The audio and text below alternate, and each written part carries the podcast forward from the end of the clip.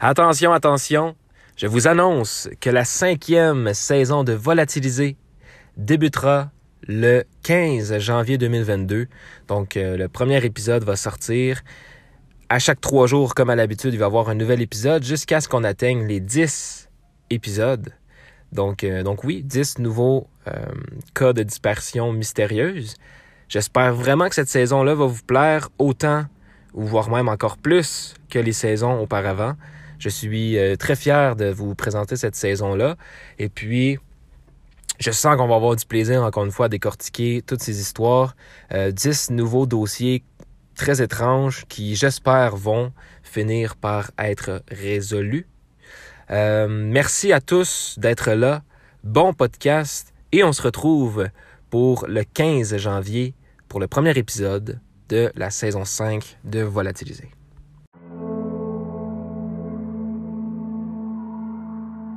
Bonjour à tous et à toutes et bienvenue sur un nouvel épisode bonus du podcast Volatilisé, là où on parle généralement de disparitions mystérieuses. J'espère que vous allez bien. Moi, ça va très bien et pour ceux que c'est la première fois sur le podcast, bienvenue à vous. Je vais vous euh, mettre en contexte de ce que c'est. En fait, Volatilisé, c'est un podcast où on parle de disparitions mystérieuses. Il y a 10 épisodes par saison. Présentement, on a quatre saisons de sortie, ce qui veut donc dire qu'il y a euh, 40 dossiers de personnes disparues de disponibles sur le podcast que vous pouvez écouter dès maintenant. Et entre chaque saison, on fait des épisodes bonus, comme c'est le cas aujourd'hui. Et dans ces épisodes bonus-là, on va parler de d'autres sujets mystérieux et de, et de true crime. Donc en fait, ça peut être des euh, morts mystérieuses, des, euh, des corps non identifiés, euh, des meurtres non résolus, euh, comme ça peut être aussi des meurtres qui sont résolus, ça peut être euh, plein de choses. Et aujourd'hui, il va s'agir euh, d'une histoire très passionnante. Il y a beaucoup d'informations à dire là-dessus. Je ne sais pas si vous... vraiment, si vous êtes très fan de True Crime, il se pourrait que vous connaissez cette histoire, mais moi, étant un grand fan, je viens tout juste en fait d'apprendre l'existence de cette histoire-là, qui remonte quand même là à... à pas nécessairement... environ... une cinquantaine d'années. hein. Ça fait environ 52 ans de cette histoire-là. Et puis, euh, c'est une histoire qui est euh, pas nécessairement mystérieuse, mais c'est, elle, est, franchement très troublante. Euh, l'identité, en fait, il va s'agir d'un meurtre aujourd'hui, je vais le dire. Il va s'agir d'un meurtre, un meurtre non résolu. Et vous allez voir que c'est un meurtre qui a été co- commis en fait en plein milieu euh, d'une place publique et euh, personne n'a jamais pu retrouver le tueur. C'est quelque chose d'assez euh, étrange. C'est assez triste, mais euh, vous allez voir que c'est extrêmement intéressant. Donc, bienvenue à tous ceux et celles qui vont, euh, qui vont écouter l'histoire que je vais vous raconter aujourd'hui. Donc, bienvenue sur ce podcast-là aussi pour ceux qui... c'est la première fois que vous écoutez le podcast.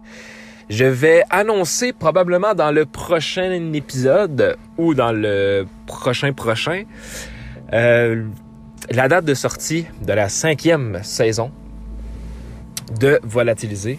Donc, euh, j'ai très hâte de vous partager cette saison-là. En ce moment, où au moment où est-ce que j'enregistre, j'enregistre quand même environ un mois, si c'est pas plus d'un mois avant euh, le moment où vous entendez ça. Donc, euh, en ce moment, j'ai aucune idée euh, de qui, euh, qui va être euh, parmi la, la saison 5, quelles disparitions vont faire partie des 10 nouvelles dont on va parler. Euh, donc, je l'ignore en ce moment, mais j'ai très hâte parce qu'il y a beaucoup dans ma liste euh, que j'ai hâte de parler. Donc voilà, avant toute chose, je tiens à faire ma publicité comme à l'habitude. Pour ceux qui ne le savent pas, j'ai une compagnie de vêtements qui s'appelle Green Crown. Euh, et en fait, c'est une compagnie de vêtements naturels et biologiques. Je fais moi-même les designs. Et le logo, là, c'est un beau petit logo, c'est une belle couronne euh, fait en, en feuilles, si on veut. Là. Euh, c'est une belle couronne qui va être brodée sur vos vêtements, que ce soit des vêtements comme des t-shirts, des hoodies, voire même des casquettes ou des tucs. Euh, et voilà, c'est c'est bio, c'est naturel. Il n'y a pas juste des vêtements, il y a aussi euh, des produits euh, pour la peau, euh, des trucs antidouleurs, là, des crèmes antidouleurs, euh, des trucs pour euh, l'acné, des shampoings, des savons, des brosses à dents. Il y a vraiment toutes sortes de choses. Il y a même des, des, caisses de téléphone, si vous voulez, si vous en cherchez. J'ai fait des, des beaux designs. Et puis, très bonne qualité. Vous ne serez pas déçus. Et donc, tout est naturel et biologique. Et à chaque vente sur le site, je plante un arbre avec une compagnie qui s'appelle One Tree Planted, qui, eux, est une compagnie qui vont planter des arbres un peu partout dans les forêts où il y en a vraiment de besoin, dépendamment du moment où vous, euh, achetez sur le site. Donc, comment ça marche? C'est qu'à chaque fois que vous passez une commande, moi, je vais donner un dollar de ma poche en votre nom. Donc, euh, c'est vous qui aurez, fait, euh, qui aurez fait le don, en gros, de un dollar. Un dollar est un arbre planté. Donc, vous avez l'opportunité, vous avez le choix de donner plus si vous voulez. Donc, euh, le 1, 2, 3, 4, 5 dollars, peu importe le montant que vous allez donner de plus, chaque dollar égale un arbre qui va être planté. Donc, c'est bon pour la forêt. Et puis, vous avez aussi l'opportunité euh, de commander et que la commande soit envoyée de manière euh, sans carbone. Donc, on va probablement envoyer la commande par bateau. Euh, bref, des, choses plus écologiques. Tout est beaucoup plus écologique en, en, étant sur le site. Et en étant client sur le site, eh bien, euh, vous allez recevoir individuellement des rabais personnalisés. Donc, euh, seulement les clients vont recevoir des rabais. Ceux qui ont déjà commandé sur le site, vous allez recevoir des, des rabais spéciaux juste pour vous, pour de futurs achats. Euh, que vous, euh, vous, allez pouvoir effectuer tout simplement. Et en étant aussi client, eh bien, vous avez plein de bénéfices. Euh, vous allez participer automatiquement au concours sur le podcast et également au concours relié sur le site. Par exemple, si je décide de sortir une nouvelle collection de vêtements et que je décide de faire un concours, eh bien, en étant client, vous allez participer automatiquement au concours. Donc, vous avez la chance de gagner une pièce de vêtement gratuite euh, simplement en, ayant été client chez Green Crown. Donc, euh, voilà. Les concours vont être euh, en gros pigés parmi les gens qui vont avoir acheté sur le site. Donc, euh, plein de bénéfices comme ça. N'hésitez pas, greencrownclothing.com. Pour ceux qui savent pas comment ça s'écrit, Green Crown, en fait, là, c'est la traduction anglaise de couronne verte. Donc, euh, traduisez cour couronne verte en anglais et vous allez voir, il va, être, il va apparaître Green Crown. Donc c'est greencrownclothing.com, le site internet. Donc vous pouvez commander dès maintenant et je vous promets un bon service. Les vêtements sont fabriqués au Canada et aux États-Unis également et peuvent être euh, aussi en Europe, dépendamment si, euh, si, on en a toujours dans nos usines ou non. Bref, tout dépend euh, du moment, mais vous n'allez pas regretter. Donc merci à ceux et celles qui vont aller magasiner sur le site Internet. Donc, euh, je vais commencer avec euh, cette histoire-là, l'histoire de, euh, de Betty Hardsma. Ben, en fait. On va l'appeler Betty ou Elisabeth parce que Elisabeth, c'est son vrai nom. Elisabeth Ruth Hardma. Elle est née le 11 juillet 1947 à Hollande, au Michigan, qui est situé aux États-Unis. Donc, on va l'appeler soit Betty, Betty qui est son surnom, ou Elisabeth. Donc, si vous entendez Elisabeth ou Betty, ben, en fait, on va parler de elle. Donc, en fait, Betty était la deuxième de quatre enfants? Ses parents sont Esther et Richard Hardima. Et euh, Betty, dans le fond, elle a grandi dans une famille de classe moyenne, une famille religieuse et, et, euh, et conservatrice. Elle a passé sa vie d'ailleurs sur la West 37th Street. Donc, euh, donc voilà. Et euh, le père de Betsy était un vérificateur de la taxe de vente pour le trésorier de l'État du Michigan. Tandis que sa mère était une femme au foyer, tout simplement. Enfant, euh, a montré un flair pour l'art et la poésie. À l'adolescence, elle avait développé des idéaux et, euh, elle affichait des euh, préoccupations pour les défavorisés. Donc, elle aimait beaucoup aider les gens qui étaient dans les rues, par exemple, et elle voulait aider. C'était vraiment une bonne jeune femme. C'était quelqu'un de, très généreux, euh, ben, très généreuse en fait. C'était quelqu'un qui pensait beaucoup aux autres et voulait changer en bien le monde, en fait, tout simplement. Betsy va fréquenter le Holland High School, c'est d'ailleurs là qu'elle va obtenir de bons résultats scolaires pour finalement obtenir son diplôme avec mention en 1965. Peu de temps après avoir obtenu son diplôme d'études secondaires, Hardima euh, s'est inscrite au Hope College à l'automne 1965 avec l'ambition de devenir médecin. Sa colocataire Linda Denbiston se souvient euh, d'elle comme une personne intelligente, une personne fascinante et quelque peu féministe. À l'automne 1967, elle s'est inscrite à l'Université du Michigan pour étudier l'art et l'anglais. Elle partageait à ce moment-là un appartement avec trois autres étudiantes. Au cours de sa dernière année, elle avait commencé à sortir avec un étudiant en médecine nommé David Wright, qui était de toute évidence son premier petit ami sérieux. Elle est euh, diplômée de cette institution avec mention à l'été 1969 soit très peu de temps avant sa mort. Donc là, après avoir obtenu son diplôme de l'Université du Michigan, Betsy avait initialement l'intention de rejoindre le Peace Corps. Vous vous souvenez, je crois qu'on avait déjà parlé dans un épisode précédent, le Peace Corps qui est une, euh, qui est une, organisation où vous pouvez, ben, que, vous, pouvez rejoindre. En fait, en fait le Peace Corps, c'est une organisation d'aide communautaire qui est située aux États-Unis. Donc, et euh, justement, Betsy, elle, elle avait l'intention de voyager en Afrique pour faire de l'aide communautaire, pour aider les gens là-bas. Mais finalement, elle va choisir de s'inscrire à la Pennsylvania State University, donc euh, la Penn State, qui est l'université de, de, la Pennsylvanie, tout simplement parce qu'elle a découvert que David Wright, son petit ami, avait l'intention d'y étudier aussi et que lui, David, ne pouvait pas garantir qu'il lui resterait fidèle si elle partirait à l'étranger pendant euh, de nombreux mois. Elle a donc décidé pour sa relation, pour le bien de sa relation, de rester aux États-Unis et d'aller étudier euh, dans les mêmes environs que David. Pas dans la même école exactement, mais ça, on va en reparler. Elle s'est donc inscrite à Penn State euh, au début d'octobre 1969. Elle résidait sur euh, le campus d'Atherton Hall et elle partageait sa résidence avec une, euh, une étudiante nommée Sharon Brent, qui se souviendra plus tard qu'Elisabeth poursuivait rarement des activités parascolaires et qu'elle passait en grande partie de son temps libre à étudier ou à aller voir son copain à Penn State Hershey, qui est situé dans le fond à 160 km de là. Donc c'est comme une autre université de Penn State, euh, de Pennsylvanie, si j'ai bien compris. Mais voilà, donc il n'était pas dans la même université, par contre. À Thanksgiving, euh, elle est connue pour avoir présenté des symptômes de stress dus au fait qu'elle avait pris du retard dans un devoir en anglais.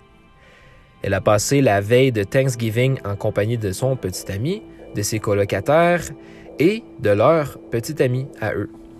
Avant de retourner dans son dortoir le lendemain avec euh, l'intention de rencontrer ses professeurs pour obtenir des conseils sur un document de recherche qu'elle devait terminer pour son devoir. David, lui, ben, a conduit Betsy à un arrêt de bus voisin à Harrisburg dans l'après-midi du 27 septembre, ben, novembre, du 27 novembre, pardon, avant de retourner euh, chez lui. Ben, chez lui où il étudiait en fait. Donc là, on arrive aux faits. Les faits se déroulent le 28 novembre 1969, soit le lendemain, euh, le lendemain en fait que euh, David a été posé sa petite amie Elisabeth à un arrêt de bus. D'ailleurs, ça sera la dernière fois malheureusement qu'ils vont se voir. Donc là, les faits se déroulent le 28 novembre 1969. On est l'après-midi et Elizabeth et sa colocataire ont quitté leur résidence pour euh, visiter la bibliothèque Patty. C'est une bibliothèque en fait qui était qui faisait partie euh, de l'université Penn State, là où euh, les, deux, les deux jeunes femmes étudiaient. Et Elisabeth avait besoin d'aller à la bibliothèque pour obtenir du matériel de recherche pour ses travaux d'anglais, tout simplement. Donc en direction vers la bibliothèque, les deux jeunes femmes vont se séparer avec l'intention de se réunir à nouveau plus tard dans l'après-midi pour regarder Easy Rider ou Take the Money and Run, qui étaient en fait deux films euh, au cinéma euh, ce soir-là. Donc, c'est des, films qui ont, qui, ont, sorti dans les années 60. Donc, eux, ils avaient l'intention d'aller les voir au cinéma lorsque ça sortait. Vers 16 heures, Betsy s'est entretenue avec l'un de ses professeurs, Nicholas Djukovsky, à qui elle a fait part de son intention de visiter le Stack Building. Le Stack Building, c'était l'endroit, si je ne me trompe pas, où il y avait justement les livres, etc. En fait, c'était vraiment un endroit dans, le bâtiment. Mais ça, encore une fois, on va en, reparler.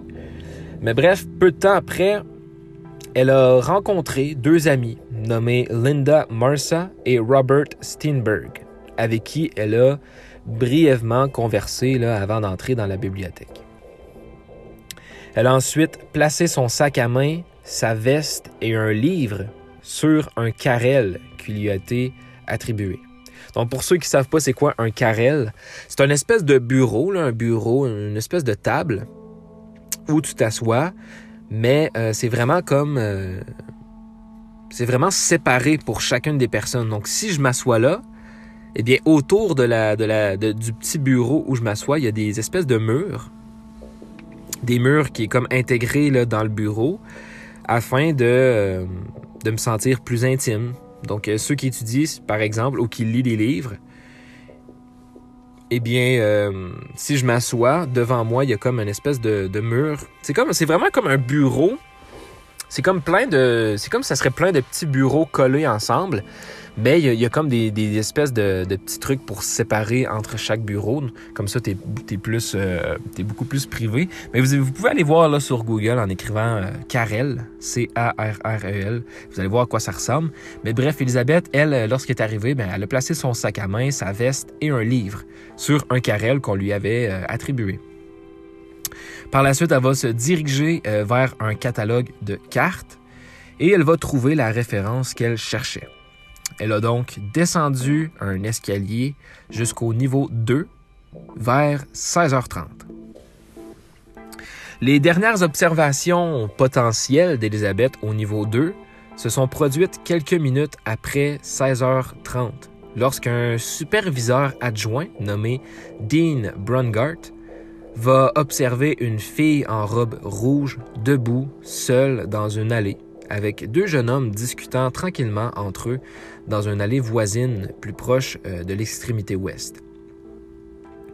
Et euh, je ne sais pas si vous vous rappelez, je ne sais même pas si c'est comme ça encore aujourd'hui, mais je crois que lorsque euh, j'allais à l'école à l'époque, c'était, il y en avait un petit peu comme ça, c'était similaire là.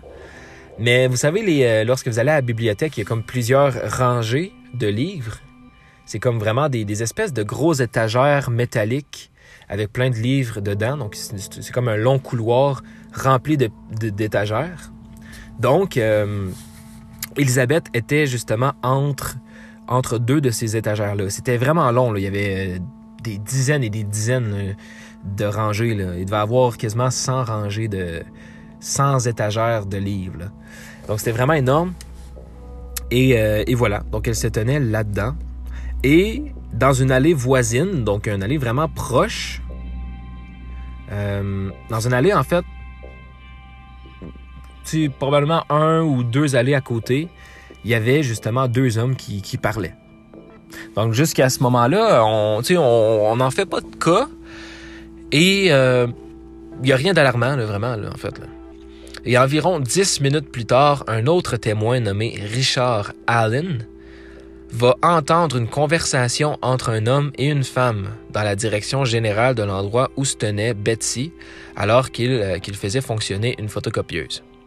Donc le fameux témoin, le Richard Allen, était, euh, était à sa photocopieuse, il faisait, euh, il faisait ce qu'il avait à faire et il avait remarqué qu'un homme et une femme se parlaient. Cette femme-là était, j'imagine, Betsy, et l'homme était probablement un des deux hommes qui, euh, euh, qui avait été vu proche. Euh, par contre, Richard n'a pas entendu, n'a pas pu entendre en fait ce que les deux disaient. Par contre, il a informé à la police que rien ne semblait déplacé. il n'y avait rien de vraiment anormal dans cette conversation-là. À un moment donné, entre 16h45 et 16h55, Elizabeth était euh, entre les rangées 50 et 51, dans une euh, partie faiblement éclairée de la bibliothèque.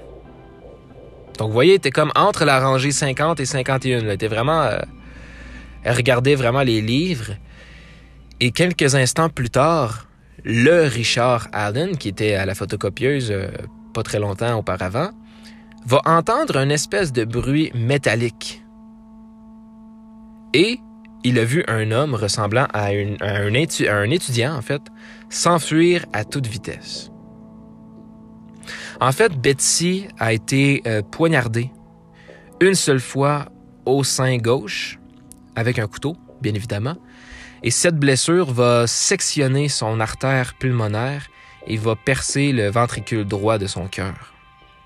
Après le coup de couteau, elle s'est effondrée au sol, près du bout de l'allée, tirant plusieurs livres des étagères alors qu'elle tombait sur le dos.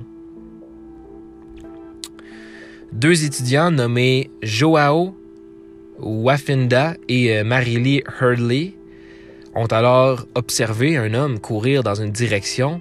Il semblait agité et il cachait sa main droite. Il a crié Cette fille a besoin d'aide.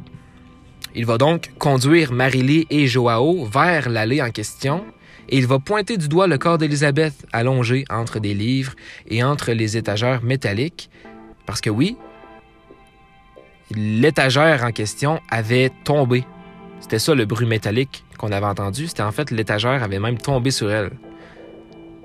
Parce qu'elle essayait, j'imagine qu'elle essayait de s'accrocher en tombant, tout fait tomber en fait. Donc elle, elle était allongée entre les livres et entre les étagères métalliques qui avaient également tombé. Marélie va donc aller vérifier le pouls de la jeune femme, alors que Joao, lui, euh, il a eu une bonne... Il a vraiment bien agi. il avait surveillé du coin de l'œil l'homme qui avait signalé l'incident, parce que lui, il trouvait ça un peu louche. Donc Joao, ben lui, il va, euh, il va surveiller l'homme en question du coin de l'œil. Il va remarquer que l'homme va quitter les lieux. Donc Joao lui dit Bon, je reviens. Joao va suivre l'homme discrètement à l'étage pour savoir qu'est-ce qu'il fait. Est-ce qu'il se sauve? Euh, qu'est-ce qu'il fait à, s'en aller? Et l'homme, ben, il est parti à la course. Donc Joao, lui, va, il va courir aussi vers sa direction pour essayer de le rattraper. Mais malheureusement, en vain, euh, le jeune homme s'est enfui et il a été vu pour la dernière fois allant vers la salle de loisirs. Pendant ce temps-là, Marily, elle, de son côté, avait été rejointe par des passants dans une... Euh, ben, en fait, dont une bibliothécaire, avec qui elle tentera les premiers soins, dont le bouche-à-bouche, qui sera tenté par, euh, Marily sur Elisabeth, et malgré une enquête de la police et plusieurs tentatives de recherche, le suspect n'a jamais été revu. Marily va donc décrire au policier l'homme comme étant vêtu d'un pantalon kaki, d'une cravate et d'une veste de sport. Il avait les cheveux bruns, bien coiffés. Il mesurait environ 6 pieds de hauteur il pesait environ 185 livres elle dit aussi à la police qu'il portait peut-être aussi des lunettes, mais elle n'en était pas sûre. Un appel a été passé à l'hôpital du campus, donc le centre de santé de Ritnour, à 17h01. Les intervenants ayant d'abord informé qu'une fille s'était évanouie dans la bibliothèque universitaire. Donc ils vont appeler ils vont appeler l'hôpital, ils vont dire ouais une fille s'est évanouie dans la bibliothèque. Euh, elle semble vraiment encore euh, endormie, tu donc euh, ça serait le fun que des ambulanciers viennent. Et ça sera deux étudiants ambulanciers qui ont été dépêchés sur euh, les lieux. Ils sont arrivés quelques minutes plus tard. Betsy a été rapidement placée sur une civière et retirée de la bibliothèque via ben, un ascenseur de service pour être emmenée au centre de santé alors que les ambulanciers continuaient à effectuer une réanimation cardio-pulmonaire parce que oui, ils ont réalisé en fait que ouais, elle respirait plus là. Donc euh, on faisait un RCR sur elle. L'ambulance convoquée a transporté euh, Elisabeth au centre de santé. Et bien qu'Elisabeth portait un pull à col roulé blanc au moment où elle a été poignardée, la blessure ne produit qu'une petite quantité de sang visible. Cependant, elle portait également une robe rouge, sans manches, par-dessus ce pull, euh, ce pull en ce moment. Au moment, en fait, de, son meurtre, pardon. Donc, elle portait euh, par-dessus un, espèce de, pull euh, rouge au-dessus de son, de son col blanc. Et les vêtements qu'elle portait étaient, étaient en tissu épais, ce qui signifie en fait que la déchirure au couteau dans ses vêtements n'était pas immédiatement évidente. Elle avait également uriné là où elle était tombée. À la suite de ces faits, euh, les personnes non médicales qui ont découvert son corps, ainsi que les premiers intervenants étudiants convoqués sur les lieux en réponse aux informations euh, de l'appel, ont d'abord cru qu'elle s'était effectivement évanouie, qu'elle aurait subi soit euh, une crise d'épilepsie ou une autre affection médicale non critique. Mais très peu de temps après le transport de, de Betsy au centre de santé, un médecin qui était beaucoup plus euh, expérimenté a observé du sang à travers ses vêtements alors que les deux étudiants ambulanciers continuaient à pratiquer le RCR. C'est donc là que le médecin va immédiatement ordonner aux deux étudiants d'arrêter le RCR. Ils vont retirer son chemisier et son soutien-gorge, qui était d'ailleurs imbibé de sang. Et en fait, on va voir que, ouais, elle avait subi un coup de couteau. C'était pas juste une crise d'épilepsie ou quoi que ce soit, c'était bien un coup de couteau qu'elle a reçu.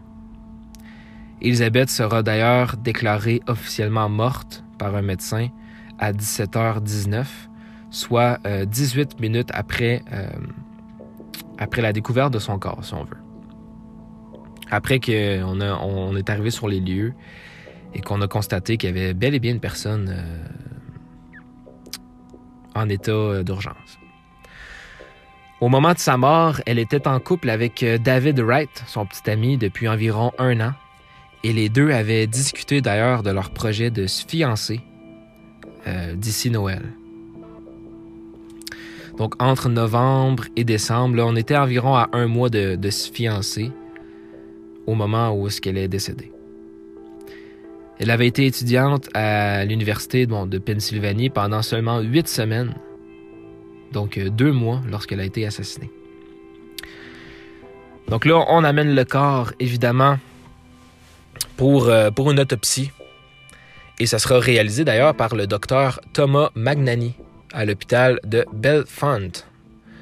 Et euh, c'est à 23 h le 28 novembre qu'on va commencer l'autopsie et l'autopsie va se terminer à 4 heures le lendemain matin. Magnani a conclu que euh, Betsy avait été tuée par un seul coup de couteau. Et ce coup de couteau-là avait pénétré son sternum, lui transperçant le cœur et sectionnant son artère pulmonaire, provoquant donc une, une hémorragie étendue dans sa cavité thoracique. Et attention, c'est très graphique, là, mais euh, la mort s'était produite dans les cinq minutes qui ont suivi. Donc, elle était décédée à peine cinq minutes après euh, le coup de couteau. Et Elisabeth aurait été incapable de crier à l'aide, tout simplement parce qu'elle s'est essentiellement noyée dans son propre sang. De plus, elle n'a subi aucune forme d'agression sexuelle. Des signes d'hémorragie euh, pétéchiale ont également été découverts sur la poitrine de la jeune femme et des signes mineurs d'échymose et euh, d'abrasion notés autour d'une oreille avaient probablement été causés lorsqu'elle est tombée au sol. Si vous ne savez pas c'est quoi une hémorragie euh, pétéchiale, en fait, c'est simplement euh, une espèce d'hémorragie qu'on voit sur la peau. C'est comme plein de, petits, de petits spots rouges, plein de, de petits trucs rouges sur la peau. Et euh, c'est une. Voilà. C'est surtout comme ça qu'on la reconnaît. Et euh, je sais pas nécessairement par quoi que c'est causé, mais, mais en gros, c'est comme les, les, espèces de petites euh, veines qui vont comme éclater et ça va ressortir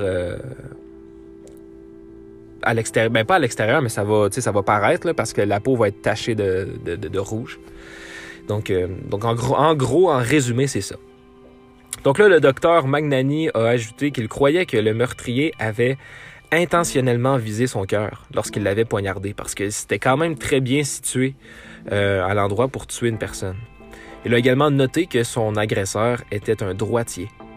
Donc il avait utilisé sa main droite pour, euh, tuer sa victime. Et d'ailleurs, vous vous souvenez, on avait vu justement le, jeune homme partir et cacher sa main droite lorsqu'il avait appelé euh, à l'aide. Il a appelé à l'aide, mais il cachait sa main droite. Est-ce que parce que c'est parce que son couteau était dans sa main droite? Euh, est-ce qu'il avait du sang sur les mains, donc il voulait pas montrer que bon. On ignore, mais mais c'est évident en fait qu'il l'avait tué avec sa main droite. La police de l'État de Pennsylvanie a affecté environ 35 soldats pour enquêter sur le meurtre de Betsy. Ces policiers d'État se sont vus confier l'utilisation du bâtiment comme centre de commandement temporaire alors qu'ils menaient des enquêtes et des centaines d'étudiants ont été interrogés dans les semaines qui ont suivi sa mort. L'ensemble du campus a été fouillé sans succès dans le but de localiser l'arme du crime et une récompense de 25 000 a été offerte pour les informations menant à l'arrestation du tueur. Et là, on parle de 25 000 dans les années 60. 69. Euh, c'est beaucoup d'argent. Les enquêteurs découvriraient en fait bientôt que jusqu'à 400 personnes entraient ou sortaient généralement de la bibliothèque entre 16h30 et 17h un vendredi. Même si cette date-là, la date en question, seulement 90 personnes environ euh, l'auraient fait. Aucune des personnes interrogées n'a été considérée comme un suspect viable. Par la suite, deux portraits de l'individu ont été faits par Joao. Euh, Joao, qui est euh, le jeune homme qui a poursuivi, qui a essayé de poursuivre en fait le tueur. Et euh, également Marily, la, jeune femme qui a été prendre le pouls d'Elisabeth. Et avant même que la police n'ait été informée de la mort d'Elisabeth, la scène de crime a été compromise, tout simplement car le personnel de la bibliothèque croyait qu'Elisabeth s'était évanouie ou qu'elle était tombée donc, ils avaient ordonné au concierge de nettoyer l'urine euh, du, carrelage de l'allée, de réparer les étagères et de ranger les livres qui avaient tombé. En tant que tel, toute preuve matérielle potentiellement laissée par son meurtrier sur les lieux a été détruite. Cependant, le premier soldat à avoir visité la scène de crime, Mike Simmers, a ordonné la sécurisation de la zone. Une série de petites gouttelettes de sang frais correspondant au groupe sanguin de, Betsy ont été récupérées dans l'escalier menant au niveau 3, indiquant donc que son meurtrier avait quitté la bibliothèque par ce chemin-là. Et euh, ce qui est intéressant avec Mike Simmers, qui est bon, le, premier euh, soldat à avoir, euh, avoir été sur les lieux, il a dit une phrase il a dit personnellement, je pense que c'était l'un de ses camarades qui la connaissait. C'était quelque chose de personnel, je le sens. Et ça, c'est une phrase qu'il a dit en décembre 2008. Lui qui croit toujours à cette théorie, même 50 ans plus tard. Donc, euh, plusieurs facteurs euh, dans les circonstances entourant la mort de Betsy ont amené la police à croire qu'elle avait probablement connu son meurtrier parce qu'elle avait manifestement été approchée de l'avant par son agresseur dans une rangée trop étroite pour qu'un individu puisse en dépasser un autre. À moins que l'un des deux ne se soit tourné de côté pour euh, laisser la personne passer. C'est peut-être là qu'on aurait euh, qu'on l'aurait tué. Peut-être qu'on a, a dit à, à Elisabeth, oh, attention, et qu'on a fait comme un signe, euh, on s'est tassé de côté pour comme faire ah, attention, je veux passer, et que c'est là qu'on a poignardé euh, Betty. Peut-être. À moins que l'un des deux ne se soit tourné de côté, comme j'avais dit, et n'avait fait aucune tentative pour crier ou fuir. Donc c'est assez euh, c'est assez effrayant de savoir que lorsqu'elle a été poignardée, elle n'a pas été capable de crier. Elle n'aurait pas été capable de crier tout simplement parce que a, ça a atteint le cœur, mais euh, aussi, les, euh, si on veut, les poumons, la cage thoracique. Donc, le sang s'accumulait dans ses poumons parce qu'elle s'est noyée dans son propre sang. Donc, elle était, capable de crier. C'est ça qui est assez, assez en fait, c'est effrayant parce que personne n'a su, personne n'a euh, entendu quoi que ce soit alors qu'une personne se faisait tuer dans une bibliothèque où il contenait quand même plusieurs personnes. Donc c'est assez, euh, c'est assez fou là quand même. Et, c'est lui-même, c'est le tueur lui-même qui a dit cette fille a besoin d'aide. Tu sais? Donc là, des recherches et des interrogatoires approfondis ont également conduit les enquêteurs à écarter toute possibilité qu'elle ait été harcelée. On a également écarté son petit ami des suspects. De plus, bien qu'Elisabeth ait récemment exprimé des inquiétudes naissantes à l'idée de devenir une femme médecin et de devenir une mère. Elle n'était pas enceinte, là, euh, rien, rien de ça, mais elle exprimait quand même des inquiétudes sur ça parce que, tu sais, surtout dans ces années-là, il y avait beaucoup de personnes qui avaient beaucoup d'enfants et jeunes. Et, euh, et en fait, Elisabeth, je ne l'ai pas dit, mais elle était âgée de 22 ans à ce moment-là. Donc, à 22 ans, peut-être qu'elle sentait une espèce de pression de devenir une mère. En plus que ça faisait, bon, un an qu'elle était, euh, qu'elle était avec son petit ami, qu'il prévoyait se fiancer. Donc, les choses commençaient à devenir sérieuses et je crois que c'est quelque chose qui l'inquiétait beaucoup tout comme devenir en fait une femme médecin. Elle avait, elle sentait une espèce de pression. Euh, elle, voulait vraiment exprimer ses, inquiétudes envers ça. Mais par contre, aucune lettre ayant été écrite à son petit ami n'indiquait qu'elle euh, qu'elle s'était sentie réticente à propos de sa relation avec David. Aucune preuve qu'elle était intéressée par un autre homme, aucune qu'elle s'était sentie intimidée ou mal à l'aise au cours des huit semaines où elle avait été inscrite à Penn State. Donc, il faut savoir que, bon, euh, et David s'envoyaient des lettres. Parce que, oui, les, textos n'existaient pas à ce moment-là. Et euh, donc, ils s'envoyaient des lettres. Et euh, il y a quand même une, chose qui est assez triste, mais ça, on, va en reparler tantôt aussi, mais... mais la dernière lettre que David a reçue d'Elisabeth, en fait, la lettre est arrivée le lendemain de sa mort. Donc, euh, disons que euh, c'est probablement une lettre que David aurait gardée euh, toute sa vie. Mais, mais voilà, donc il s'envoyait des lettres et dans ces lettres, on a analysé ça. Hein. les enquêteurs ont lu les lettres, la plupart des dernières lettres. Et non, il n'y avait aucune inquiétude vraiment qui était, qui était présente ou aucun doute non plus qu'elle avait des inquiétudes sur quoi que ce soit nécessairement. Peut-être qu'elle ne voulait pas l'exprimer nécessairement à David non plus. Mais, euh, mais voilà, on a, on trouvé vraiment euh, aucune preuve non plus concrète, aucune affirmation venant d'elle euh, de tout ça, mais en tout cas.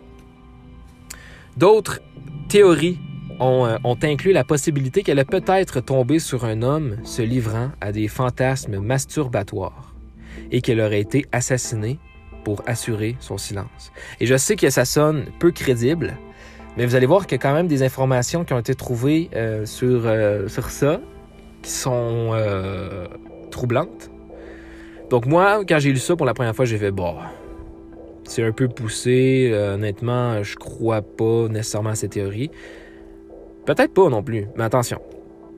Cette théorie, en fait, a reçu une crédibilité particulière par l'enquêteur Michael Much qui a supposé que, la victime aurait observé deux hommes ayant un comportement sexuel, qui avaient reconnu un ou les deux hommes, et que elle aurait été assassinée en fait pour empêcher de divulguer à d'autres ce qu'elle aurait vu. Et là, à quelques allées de l'endroit où elle avait été assassinée, dans une section utilisée pour stocker euh, les bureaux et des étagères de rechange, les enquêteurs ont observé un bureau avec un siège tiré vers l'arrière. Et au sommet de ce bureau-là était à moitié vide une, une canette de soda et une petite pile de magazines, dont certaines étaient du contenu euh, pornographique hétérosexuel et homosexuel de date récente, qui datait en fait d'octobre et novembre 1969. Au total, plus de deux douzaines de magazines pornographiques ont été trouvés cachés entre des livres dans l'allée où elle avait été assassinée, et de nombreuses traces de sperme ont été découvertes à plusieurs endroits sur le sol, même sur les étagères et même sur les murs. Un enquêteur a déclaré plus tard que les, euh, traces de, sperme étaient pratiquement partout. Ces découvertes ont conduit les enquêteurs à conclure que euh, des zones isolées de la bibliothèque étaient utilisées pour mener des rencontres sexuelles illicites. Et bien que des empreintes digitaux partielles aient été euh, obtenues à partir de cette canette de soda, les empreintes ne correspondaient à aucune base de données de la police. Et là, toutes les empreintes digitaux sur et dans les magazines étaient tachées et euh, inutilisables. Donc c'est ça qu'on veut dire par peut-être que Elisabeth aurait, euh, vu une personne en fait se masturber ou quoi que ce soit, et voyant que Elisabeth l'aurait reconnu, il aurait peut-être voulu en fait mettre fin à, à ses jours. D'autres théories que les enquêteurs ont envisagées étaient la possibilité que Betsy ait été assassinée par un étudiant méprisé, qu'elle a été témoin d'un trafic de drogue et qu'elle a été assassinée pour assurer son silence, encore une fois, ou qu'elle a été assassinée en raison d'une dette de drogue non réglée. Ça, c'est une... Euh, je l'ai même répété dans, le, dernier podcast. C'est une théorie que à chaque, chaque, chaque, chaque meurtre, euh, c'est une théorie qui est emmenée.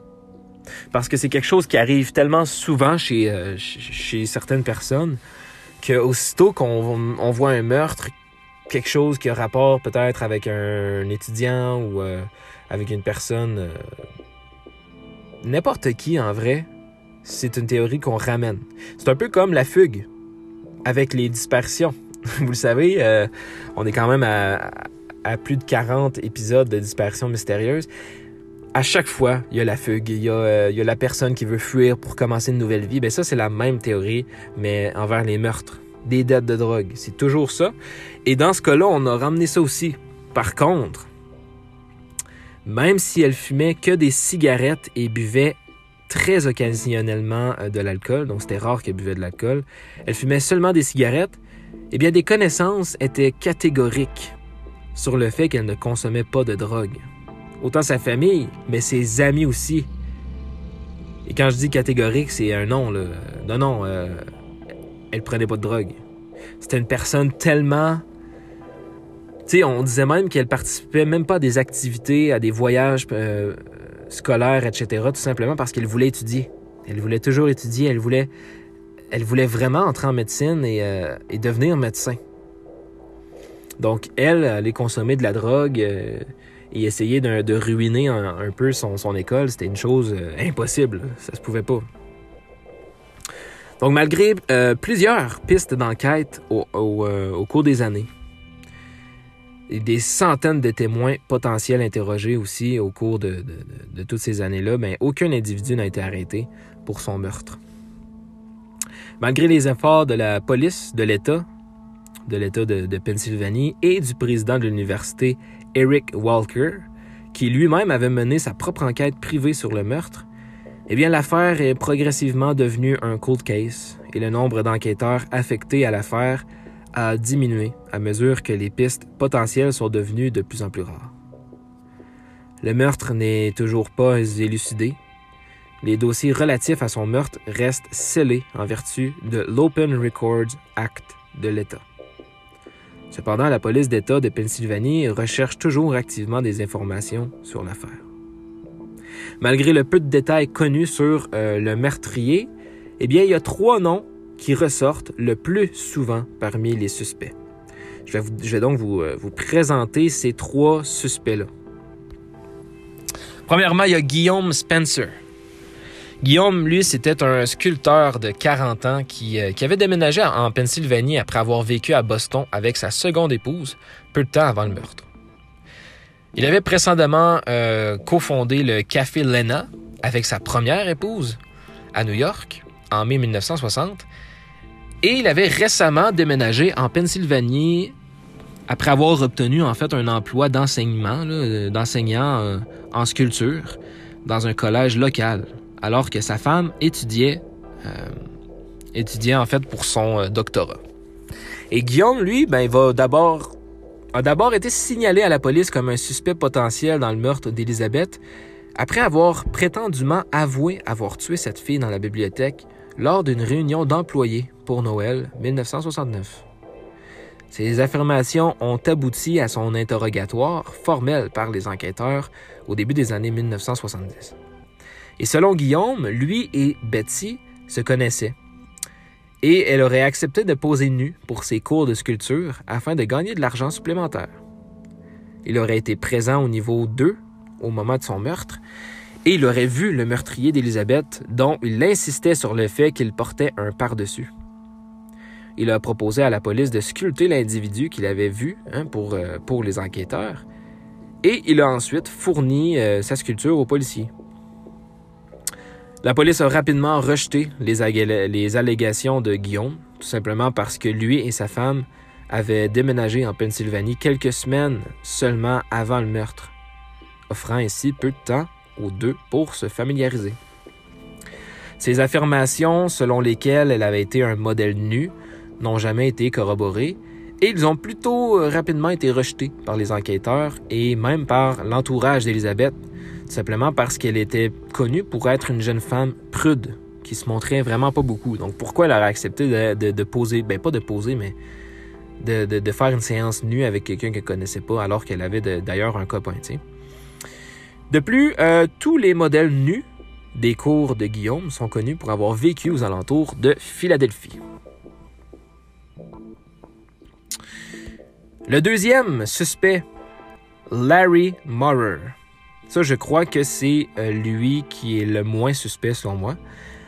Un étudiant qui a été, euh, qui a initialement éveillé les soupçons des enquêteurs, eh bien, c'était un camarade de classe de Betsy, Larry Maurer. On sait que Larry, en fait, euh, il a fait connaissance avec Elizabeth dans les semaines qui ont précédé sa mort. Il l'a même une fois emmené prendre un café pour discuter. Aucune dispute n'est connue pour avoir existé entre les deux, et Larry est connu pour avoir été innocenté comme suspect potentiel dans son meurtre, bien qu'on ne sache pas s'il a réellement réussi ou échoué un test polygraphique.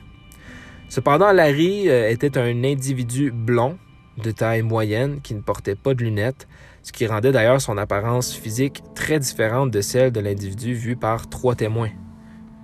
Qui euh, la personne qui a été vue en fait il était euh, brun euh, il avait il portait des lunettes et lui ben il est blond il est pas si grand il est moins grand que la personne qu'on aurait vue et il porte pas de lunettes. Donc c'est complètement le contraire de, de la personne qu'on a vue.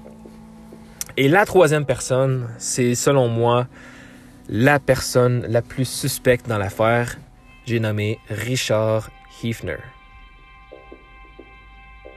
je sais pas si je le prononce bien, Hefner ou Hefner. Mais en tout cas, je vais, je vais dire Hefner. En fait, je vais simplement dire Richard. Et donc, euh, il y a un auteur nommé Derek Sherwood qui, euh, avec l'aide d'un journaliste, David Decock, et les deux, en fait, ils vont, ils vont publier des livres consacrés au meurtre d'Elizabeth. Les deux auteurs croient fermement que le professeur de Penn State Richard Charles Hefner, Hefner, en tout cas Richard, euh, euh, c'était un étudiant de 25 ans en géologie à l'université. Il était responsable de sa mort et non Larry ou Guillaume. Donc ça, c'est ce que les, euh, les, auteurs croient. Là. Ils croient que lui serait responsable de la mort et non Larry ou Guillaume que j'ai nommé précédemment. Un individu bien respecté, mais socialement maladroit. Richard est connu pour avoir pris des mesures extrêmes pour obtenir des relations avec des femmes afin de dissimuler son homosexualité. À une occasion, euh, en 1968, il est connu pour avoir voyagé de la Pennsylvanie jusqu'au Massachusetts pour informer une fille euh, qu'il connaissait à peine qu'il était amoureux d'elle. Donc il est arrivé à l'improviste à son appartement pour l'informer de son amour, tout ça pour au final euh, qu'elle lui claque la porte au nez. Richard résidait à Atherton Hall, donc lui aussi, hein, il habitait sur le campus à la même place que euh, au moment des faits. Et il était largement connu pour son comportement erratique, y compris des accès euh, de colère explosive, qu'on dit, et le vol présumé de plusieurs spécimens de la collection de roches et de minéraux de l'université. Il était connu pour s'habiller fréquemment d'un pantalon kaki, d'un manteau de sport et pour garder des cheveux bruns, courts et bien rangés. Ce qui correspondrait totalement en fait euh, à la personne qu'on aurait vue. Son amitié avec Elizabeth avait été rompue par la victime peu de temps avant sa mort. Le nom de Richard avait été mentionné pour la première fois aux enquêteurs quelques jours seulement après le meurtre, lorsque sa colocataire Sharon Brent avait suggéré à la police que Richard pourrait être une personne avec qui les autorités devraient parler de son meurtre. Selon Sharon, euh, Richard avait visité leur appartement à plusieurs reprises au cours des semaines précédant sa mort. Richard a été interrogé par les enquêteurs au début de décembre 1969. Il a librement admis avoir fait la connaissance de Betsy fin octobre et d'avoir occasionnellement socialisé avec elle, bien que en une semaine, elle ait mis fin à leur amitié, déclarant qu'elle souhaitait rester attachée à David Wright et qu'elle ne voulait pas euh, tirer trop de liens avec un autre homme. Selon Richard, il était en train de dîner dans un bâtiment d'un syndicat étudiant le soir du 28 novembre lorsqu'il a entendu pour la première fois des rumeurs selon lesquelles un étudiant aurait été assassiné à la bibliothèque. Il s'était également par la suite senti physiquement malade en apprenant que son ancienne petite amie, en parenthèse, avait été l'étudiante assassinée. Richard, en outre, affirmait euh, n'avoir jamais mis les pieds dans la bibliothèque tout simplement parce qu'il obtenait euh, du matériel de recherche dans le bâtiment DEEC. Donc, une autre, une autre place, en fait, pour avoir des livres où la littérature liée à la géologie a été stockée. Donc, lui, il s'est dit, non, j'ai jamais été euh, à cette bibliothèque-là, tout simplement parce que moi, mes livres, je le prends dans ailleurs. Et euh, ce ailleurs-là, ben, c'est dans le bâtiment DEEC. C'est là où la littérature était stockée. Donc, euh, c'est bel et bien là que ces livres dont il avait besoin étaient stockés. Donc, euh, il n'y aurait pas eu vraiment rapport à aller dans un autre, euh, dans la bibliothèque. À part si c'est pour voir la jeune femme. L'image d'identité créée par Joao et un employé du bureau qui n'a jamais circulé dans les médias ressemble de façon frappante à Richard. Vous vous souvenez, là, on a fait un portrait. en gros, Joao, l'homme qui, a poursuivi euh, à, la course le tueur, eh bien lui, il avait fait justement un, un portrait de ce qui ressemblait l'homme. Et la police a comparé ça au visage de Richard et disons que c'est assez frappant. En plus, ben, son programme d'études montre qu'il a passé les deux années qui ont suivi le meurtre à étudier presque exclusivement en dehors du campus. Est-ce qu'il voulait, par exemple, éviter des soupçons? Est-ce qu'il voulait pas qu'on qu'on le reconnaisse? C'est possible. En août 1975, deux garçons qui travaillaient dans le, magasin de, rock, c'est un magasin de, rock qui était euh, le magasin familial en fait de Richard, ces deux garçons-là l'accusaient séparément de pédophilie. Bien que son procès ultérieur ait abouti à un jury suspendu, ces accusations lui ont valu le dépôt d'un certain nombre de poursuites. Richard a assuré avec succès la radiation des dossiers relatifs à son arrestation et le procès en 1981. Et attention, ça va commencer à devenir intéressant.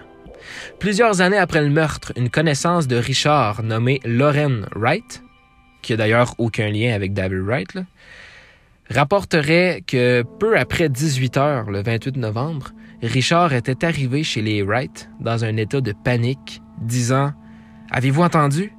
Une fille avec qui je sortais a été assassinée dans la bibliothèque. Après avoir conversé avec les Wright pendant une courte période, il a quitté leur foyer, tout simplement. Et cette information-là contredit les comptes rendus officiels que Richard avait donnés aux enquêteurs. Ça contredit ce qu'il disait, qui, était dans, le syndicat dans un truc de syndicat des étudiants à l'école à ce moment-là. Euh, en fait, ça contredit l'horaire qu'il avait donné, si on veut, aux enquêteurs. Lorraine n'a pas informé les enquêteurs de cette conversation-là jusqu'en 1976, à la suite d'une dispute avec Richard qui, dans les années 1970, avait commencé à concentrer ses intérêts sur la volcanologie. Elle est restée une connaissance proche jusqu'à ce que ce dernier meure seul dans les toilettes d'un hôpital en mars 2002. Et ce qui est assez, euh, c'est pas drôle, mais ce qui est assez euh, ironique, c'est que la cause de son décès était une déchirure euh, de l'aorte qui a saigné dans ses poumons. En fait, c'est la mort est très similaire que celle d'Élisabeth. Est-ce que ça serait le karma? Parce qu'on se dit qu'il est un peu décédé, en fait, noyé lui aussi dans son propre sang qu'il avait dans ses poumons. Donc, euh, si c'est lui le tueur, eh bien, il est, d'une certaine façon mort de la même façon que sa victime. En 2009, un neveu de Richard a contacté l'auteur euh, Sherwood, Monsieur Sherwood, qui lui avait été certain que c'était Richard, vous vous souvenez. Eh bien, le neveu de Richard a contacté cet auteur-là pour divulguer qu'à une, euh, qu'à une occasion, vers 1975, il avait entendu une conversation animée entre Richard et sa mère. Sa mère, elle, qui était au courant de plusieurs accusations portées contre son fils, remontant même jusqu'en 1967. Et selon cet individu, cette conversation avait eu lieu peu de temps après que Richard eût été arrêté et accusé d'avoir agressé deux garçons, euh, du quartier, et sa mère avait exprimé ses inquiétudes quant à savoir si la police le soupçonnait d'avoir tué cette fille à Penn State. Elle l'avait également reproché d'avoir attiré l'attention de la police après tous ses efforts pour le protéger lors de la précédente occasion. Le contexte général de cette conversation indiquait au neveu de Richard qu'il avait avoué le meurtre à sa mère, qui avait mis fin à la réprimande de son fils par la phrase Tu as tué cette fille et maintenant tu me tues. Donc euh, le neveu avait entendu ça. Donc euh, donc, il en est venu à la conclusion qu'en fait, eh bien, c'était son, oncle qui avait tué euh, Elisabeth. J'imagine, tu sais. Elisabeth a été euh, inhumée le 3 décembre 1969. Son cercueil est resté ouvert tout au long de la cérémonie avant son inhumation. Elle a été enterrée dans euh, la parcelle de la famille Hardima au sein du Pilgrim Home Cemetery, donc, qui est situé dans sa ville natale de Hollande avec une seule rose dans ses mains qui avait été placée par son petit ami. La dernière lettre qu'elle a écrite à son petit ami était arrivée à son adresse le lendemain de son meurtre, comme j'avais dit tantôt.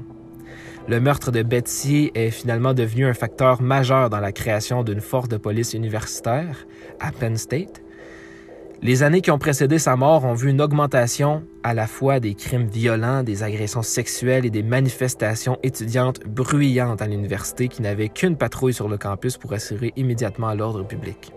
Donc disons que c'était le chaos total. C'était complètement le chaos. Et euh, sa, mort incarnait la, euh, la nécessité d'augmenter Pardon, sa mort a incarné la nécessité d'augmenter les mesures de sécurité publique sur le campus universitaire et une force de police universitaire a été créée au début des années 1970, finalement. Donc, euh, j'ai quelques informations supplémentaires. Par contre, je peux pas enregistrer euh, tout d'un coup. En, en fait, j'ai un maximum de 60 minutes que je peux enregistrer d'un seul coup. Donc, pour ceux qui veulent des petites informations supplémentaires que j'ai pas mentionnées puis qui seront quand même assez vraiment intéressantes, euh, bien, restez jusqu'à la fin. Et ceux qui veulent partir, eh bien, merci d'avoir euh, d'avoir écouté le podcast. C'est très apprécié. On se retrouve dans trois jours comme à l'habitude. Et euh, d'ici là, ne disparaissez pas. Ça serait dommage de faire un podcast à votre sujet puisque ce n'est pas une fierté de disparaître, de commettre un crime quelconque.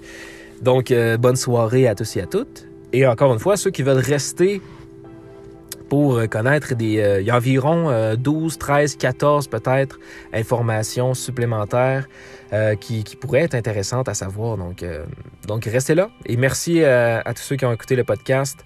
On se retrouve dans trois jours. Salut tout le monde! Donc euh, voilà, merci à tous ceux et celles qui ont resté. Euh, c'est très apprécié. Et puis, euh, en gros, les, les, informations supplémentaires qu'on a, en fait, on en a beaucoup quand même. On en a 14. 14 informations supplémentaires. en fait, c'est, c'est pas nécessairement des informations supplémentaires, c'est, des, des, sujets, des remarques, des trucs pas nécessairement mentionnés, ou en tout cas pas, pas toutes mentionnés. le numéro 1, il y en a certains que j'avais pris hein, pour, euh, euh, mon texte. Par contre, euh, voilà, je vais les nommer quand même. Numéro 1, la population de Hollande, au Michigan, au milieu des années 1960, était d'environ 25 000 habitants. Donc, on s'imagine que parmi ces 25 000 habitants-là, le tueur s'est trouvé. Deuxième, avant de sortir avec David Wright, il faut savoir que Elizabeth était sortie avec plusieurs autres jeunes hommes bien qu'aucune de ces relations n'ait duré pendant une période euh, à long terme. Il n'y a aucune de ces relations-là qui a duré à long terme. Par contre, elle est sortie avec plusieurs autres jeunes hommes. Est-ce que, encore une fois, ça pourrait être relié? Je ne sais pas. Le troisième, c'était que le Penn State Hershey est situé à près de 160 km de l'Université d'État de Pennsylvanie. Donc, le Penn State Hershey, c'est là que le copain d'Elizabeth était. Et Elisabeth, elle était à l'Université d'État de Pennsylvanie. Donc, elle était à 160 km de différence. C'est pour ça que lorsqu'elle étudiait pas, le week-end, elle allait euh, à 160 km où lui venait, puis euh, il se voyait comme ça. Quatrième point, le Stack Building est connu familièrement parmi la population étudiante de l'Université d'État de Pennsylvanie sous le nom de Stacks. Donc, en fait, les étudiants appellent le Stack Building le Stacks. Donc, je crois que j'en ai fait mention dans, le texte. Je, crois que j'ai à un moment donné mentionné le mot stacks. En fait, c'est le stack building. Le cinquième, certains articles de journaux euh, contemporains décrivent euh, ce qui s'est passé à la bibliothèque, les bruits qu'on entendait, comme étant un cri féminin aigu, suivi d'un bruit de fracas et du bruit des livres qui tombent. Cependant, les rapports de témoins oculaires ne contiennent pas de récit d'avoir entendu une femme crier avant le bruit métallique du, fracas. Donc, les articles, en fait, des journaux décrivaient que euh, qu'on aurait pu entendre un cri féminin aigu euh, suivi euh, du bruit métallique de l'étagère qui tombe et des livres qui tombent également. Mais ceux qui étaient sur place ont dit que non, il n'y avait pas de bruit de cri parce qu'il euh, n'aurait pas pu crier. Euh, les poumons étaient remplis euh, de sang. Un individu, là, attends, c'est le numéro, le sixième point. Un individu de cette couronne était un homme bronzé et moustachu vêtu d'un par-dessus marron qu'un étudiant nommé Shirley Brooks avait rencontré vers 16h45 alors qu'il sortait du niveau 2. OK j'essaie de savoir ce que ça veut dire. Euh, j'imagine que un des suspects qu'on avait vu, je sais pas trop, un, individu dans cette couronne était un homme bronzé et moustachu, vêtu d'un par-dessus marron, qu'un étudiant avait rencontré vers 16h45 alors qu'il sortait du niveau 2. OK, il y a donc un étudiant qui s'appelle Shirley Brooks, puis lui avait vu une personne euh, un homme bronzé, un moustachu, qui était vêtu d'un par-dessus marron. Est-ce qu'il avait raison, le fameux Richard, lorsque... Est-ce Richard? Non, c'est pas Richard, c'est... Euh, c'est... Euh, c'est pas Larry. C'est Guillaume, je crois. Guillaume Spencer, la, personne qui sculptait. Je crois que c'est lui qui avait dit qu'il était... Euh, qui était au niveau 2 au moment, puis qui avait vu euh, justement l'homme partir à course, et qu'il il disait non, non, l'homme, il, y avait un par-dessus. il insistait avec les policiers pour dire non, non, l'homme avait un par-dessus. Est-ce que lui avait raison? Donc, euh, est-ce que le fameux tueur était bel et bien moustachu? C'était un homme bronzé qui avait, des qui avait un par-dessus marron? Hmm. Intéressant. Le septième point. Un article publié en 1970 indiquait qu'entre 2500 et 3000 entretiens avec le personnel et les étudiants de l'université avaient été menés. Wow! Près de 3000 entretiens. Même si aucune preuve tangible n'a été obtenue. Ça, c'est frustrant pour les policiers. Et même pour euh, le public. Le huitième, ça c'est un point intéressant, je crois que vous allez aimer. Un couteau serait trouvé a été, en fait, a été retrouvé sous des buissons à l'extérieur de la salle de loisirs. Ça a été retrouvé euh, au printemps 1970. Par exemple, la taille et la forme de cette arme correspondaient exactement à la lame qui avait infligé la blessure mortelle d'Élisabeth. Cependant, le passage du temps avait érodé toute preuve physique sur l'arme. Mais on a bel et bien retrouvé le couteau. C'est ce qu'on croit. C'est quand même un drôle d'adon qu'un couteau qui est exactement la même lame avait été trouvé sous des buissons à l'extérieur de la salle de loisirs. La salle de loisirs était justement le dernier endroit où l'homme aurait été vu. Donc, euh, je suis pas mal 100% sûr que ce couteau-là était le couteau qui a tué Elisabeth. Le neuvième point, la police ne pouvait pas complètement écarter la possibilité qu'Elisabeth ait été attaquée par derrière, car ses mains ne portaient aucune blessure défensive. Le dixième point, l'homophobie. Euh, l'homophobie était euh, monnaie courante à la fin des années 1960, avec l'intimidation publique, la répression et les stéréotypes négatifs considérés par beaucoup comme acceptables. Toute personne accusée ou reconnue coupable d'avoir commis des actes homosexuels en tant qu'étudiant à l'université à cette époque-là pourrait potentiellement faire face à l'expulsion au ridicule public et à la destruction potentielle de sa future carrière prévue. Donc on s'entend que c'était un sujet très très chaud à l'époque. Euh, et donc voilà, pour être homosexuel à la fin des années 60, vous auriez pu être expulsé de l'école. Et même de, d'avoir votre future carrière complètement détruite parce que le futur emploi ne vous aurait pas en fait accepté à l'endroit, tout simplement parce que vous étiez homosexuel. C'est quand même intense. Le onzième point. Les enquêteurs ont également découvert une sculpture récente sur un bureau près de l'endroit où elle avait été assassinée. Et euh, il était écrit en lettres majuscules Ici la mort dans la guise d'un homme. Ou ici la mort euh, assise dans la guise d'un homme, d'un homme, quelque chose comme ça, et c'était signé RSK. Donc, euh, en fait, on a pu retrouver un.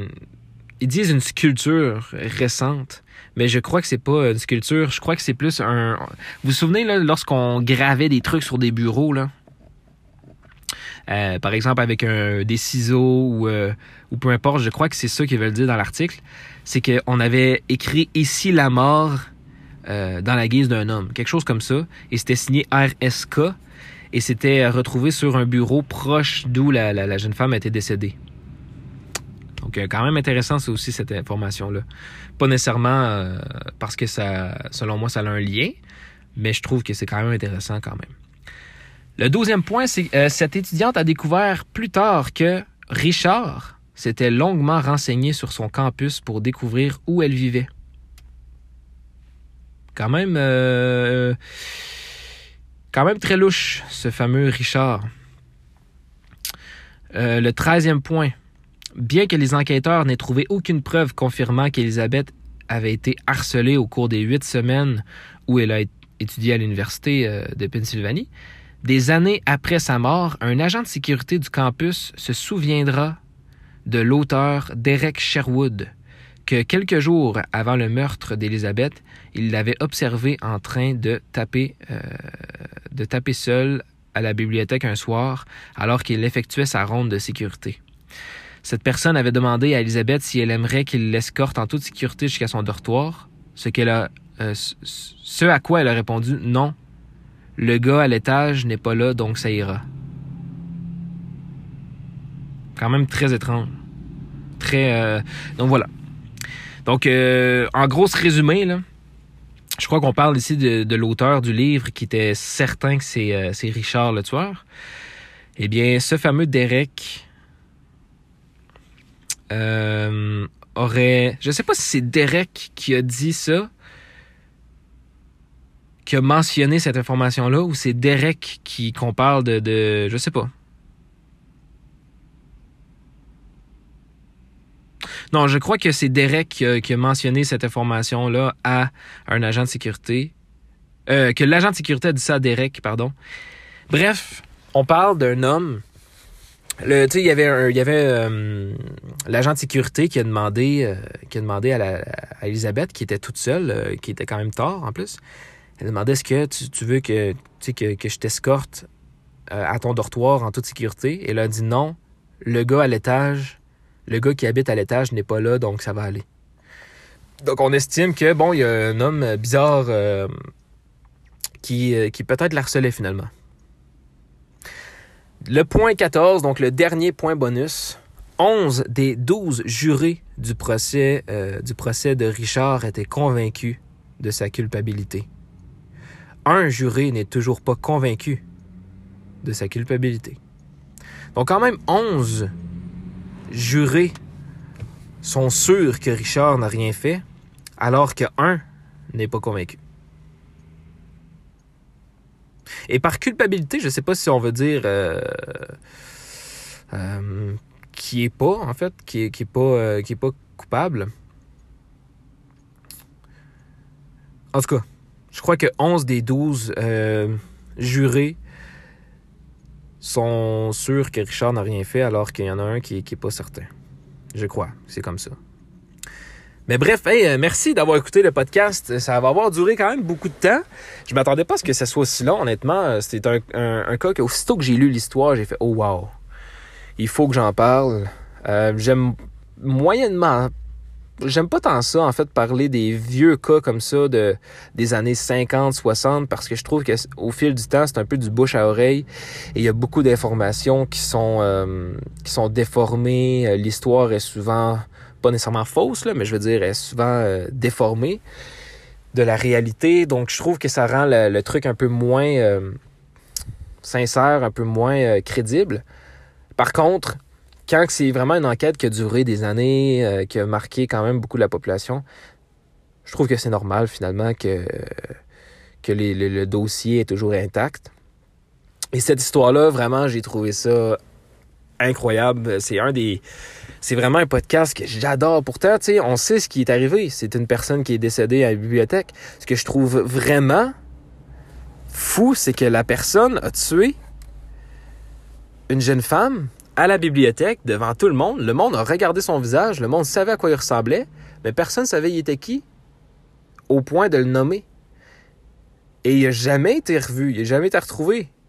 C'est comme si j'irais dans un par exemple, dans un, euh, je sais pas, dans un, dans un restaurant, j'irai poignarder quelqu'un, je sors comme si rien n'était et je me fais jamais prendre. C'est fou quand même. Là. Mais c'est sûr qu'on est dans les années euh, 60, là, fin des années 60. J'imagine que, bon, il n'y avait pas de caméra.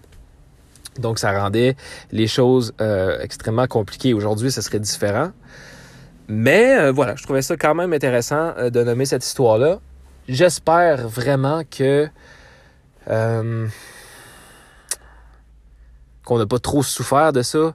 J'ai une grande, grande, grande pensée pour ce fameux David, David Wright, qui, qui prévoyait se fiancer justement avec sa copine, qui, euh, qui a repassé quand même l'action de grâce avec, euh, avec elle avant de avant qu'elle décède.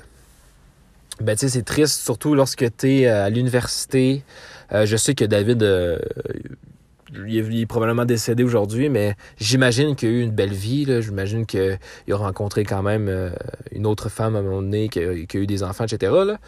Mais euh, c'est quelque chose qu'il n'oubliera jamais et euh, c'est quelque chose que je souhaite de vivre à personne, évidemment. C'est horrible. C'est horrible. Euh, merci à tout le monde d'avoir écouté. Euh, je vais vous laisser. Ça fait quand même un bout vous m'écoutez. Merci d'avoir suivi jusqu'au bout. Vous pouvez suivre le podcast là, sur Instagram, comme vous le savez. Oui, si vous êtes là, c'est que vous êtes sûrement des habitués. Euh, mais le podcast est voilà. Vous pouvez sur Instagram le Volatiliser Podcast, sur Facebook Volatiliser Podcast, sur Twitter Volatiliser TV. donc vous pouvez suivre ça là pour des nouvelles concernant par exemple des concours, etc. Donc, très important de suivre sur les réseaux sociaux. Merci encore d'avoir écouté le podcast. On se retrouve dans trois jours pour un nouveau euh, nouvel épisode bonus. Et c'est, je sais pas si ça va être le prochain ou lui d'après que je vais mentionner la date de sortie de la cinquième saison. Quand je dis la date de sortie, ben en fait, c'est la date de sortie du premier épisode. Euh, mais voilà. Fait que si vous, si jamais vous êtes nouveau dans le podcast, eh bien, euh, sachez qu'il y a un épisode aux trois jours qui sort. Donc, euh, si jamais vous ne savez pas trop quand euh, un nouvel épisode va sortir, c'est aux trois jours, c'est deux fois par semaine. Donc, voilà. Merci à tous. Je vous souhaite une bonne soirée, une bonne journée, bon, matin. Encore une fois, merci aux Français de m'écouter. Vous êtes le, pays qui m'écoute le plus. Donc, c'est très apprécié venant d'un Québécois pour de vrai. Et je suis suivi par le Canada, la Belgique et la Suisse. Merci à tous. À dans trois jours. Salut tout le monde.